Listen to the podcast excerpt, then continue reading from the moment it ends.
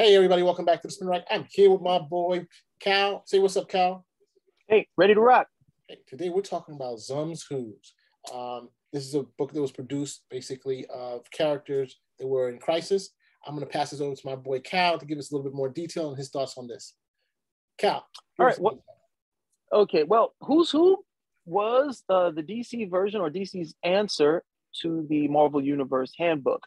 Uh, Marvel Universe Handbook pretty well received. Went on to do a, a bunch of more updates, uh, maybe some of them needless, but hey, when you got a good thing, you keep it going. And DC's was again, this was who's who. This was a more, uh, and honestly, this was a more scaled down version of what Marvel did with the Marvel Universe Handbook, where in terms of Marvel was going so far as to say how much the character could lift, how fast they were. They were very specific. However, this doesn't really work for the DC Universe characters because they tended to tack a lot more powerful. So it, it was it would have been nearly impossible to say how much Superman could lift, how fast exactly uh, the, the Flash. I mean, even though they weren't specific about the Flash, but a lot of the characters, you know, you got uh, basic information about, the, well, not basic information about the history, but you got, you know, some, you got pretty good detail about their history and some information about their powers, their abilities, and you know, you went on. But you know, these were more of uh, these were more light. These were light dossiers, if you will. Okay, light dossiers, if you will. So that was the more that was the who's who. But then we get Crisis on Infinite Earths, and Crisis on Infinite Earths uh, definitely changes the DC history. And they DC did do entries. They would do entries for the Golden Age Superman, who was a Superman of Earth two, and modern Superman, which was Earth, Superman of Earth one. And they did these entries, but the entries didn't quite tack with where the stories were and what the histories were, the characters at that particular time. Okay, so Xum's Who actually addresses that. It focuses on uh, some major and some a little bit off the trail characters to bring these characters fully into where they should have been at that particular time with Who's Who. So this was an independent. This was an independent project. wasn't done to make any money, uh, and for obvious reasons, we know. Uh, for obvious reasons, it wouldn't have been. But this was a passion project, if you will. It was a, a labor of love, and excellently done. I was very fortunate to receive a copy, and I looked over it. The production qualities are excellent. You can also see this online at a link. We'll put the link in uh, the chat. Or rather, we'll put the link in the uh, upcoming video later on but you can view it. Uh, you can view it online for free. Uh, I'm very happy to have gotten the copy that I, I got. Uh, the production, like I said before, the production quality is excellent, and it uh, really transports for me. You know, transport me back to that point where I was reading these characters and getting you know more immersed with DC. As Crisis on Infinite Earths is really what brought me fully into the DC universe and not just into the lives of particular characters. So this came out in one year. Pardon? What year did it come out? You know? No, I I got turned on to this by a friend of mine who thought I would be interested in it. Uh, that he had picked up a copy. When I saw it immediately, I wanted one for myself.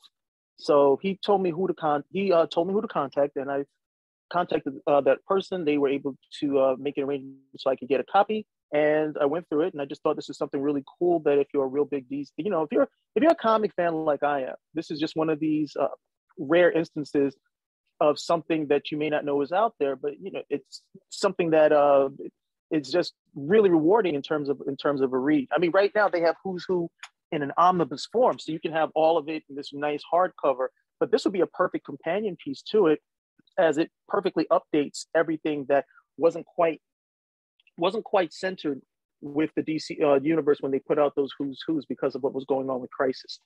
I mean, they did updates. They did they did updates later on. They did Who's Who's and Secret Origin updates for years. You know, d- decades after, and they still do.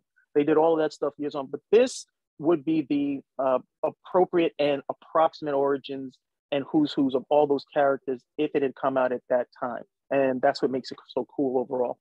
So let's put on your um, comic book hero hat. Is this? Is there any value in the paper in the physical edition of this? Uh, I, I'm going to scale back from that one because I'm really promoting this for the quality of the production, uh, the writing, how good the history is on the characters at that particular time, and not to put this as a uh, something. Yeah, try to get your hands on it because it may be worth uh, hundreds of dollars, you know, later on.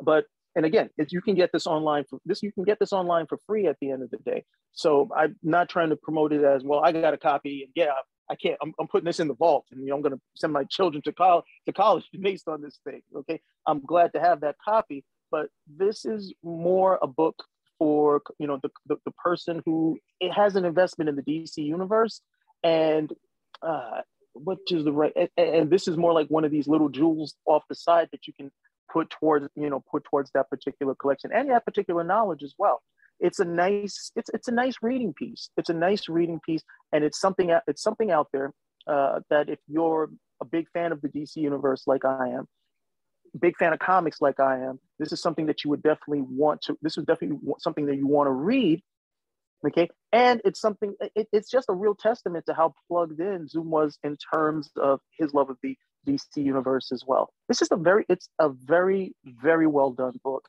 a very well done uh, again excellent production. You would never know this was an. If I had put this on a shelf inside of a comic store, you would have thought DC did it for some reason.